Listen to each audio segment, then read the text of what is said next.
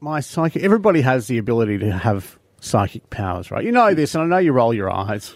I know you roll your eyes. Some people don't have the, the ability whatsoever. The psychic ability everybody has within them. I've showcased this on the show many times before over the years. People could call up. I, can tell you what sort of car you're driving, all that sort of stuff. I, right? We don't I, I know. think you're confusing psychic with a lot of people eh, with psycho. well, it's pros- possible, Yeah. but you saw it firsthand at the start of the week Oh my god, I did. here at the radio station. Jeez, that was freaky. So we can't talk about a, a certain situation. Yeah. Here at the radio station, but something had happened, and we we can't talk about it on the air. But Yeah. I said to Dave, I said. This situation, I bet you any money, this is going to happen because I f- literally, when this person had Mm. said something to me, this thing is going to happen. you actually said it Friday last week. Yes, no, it was Thursday. Thursday, last- sorry, yeah, Thursday last week. As we were leaving the building, a comment was made to me.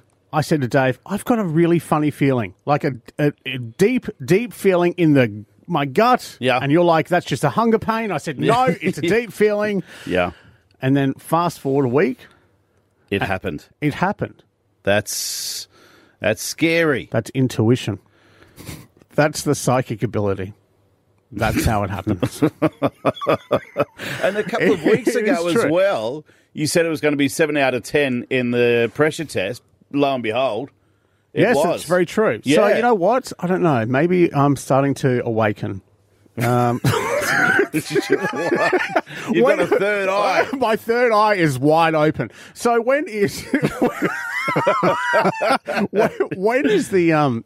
I haven't. s- You know where- who I haven't seen come through town though lately is the um, psychic expo. Remember how Oh, they used see to always you at the expo, Chucky. see you at the expo, Chookie? Yeah. When when do they roll through town? I feel like I could be part of that lineup. You know, Hmm, That's uh, well, you could be actually. Yeah. like Get the your next John Edward. But Have you got tarot cards? I do. Yes. Have you got the crystals? I do. Have you got the crystal ball? I don't like. I'm an I'm a I'm an offspring of somebody who has all of that stuff. My mum is very much in tune tuned to that sort of stuff too. Yeah. Yes, I Yeah. have all of that stuff. Okay. Oh, Yeah. All right. What else do you need to be a psychic? You're at the born with expo? it though. I'll tell you a freaky story. When I was born, right Yeah. uh, back in Redcliffe, You knew you were going to be the born. seventeenth of October, nineteen eighty. okay. The breeze was in the air.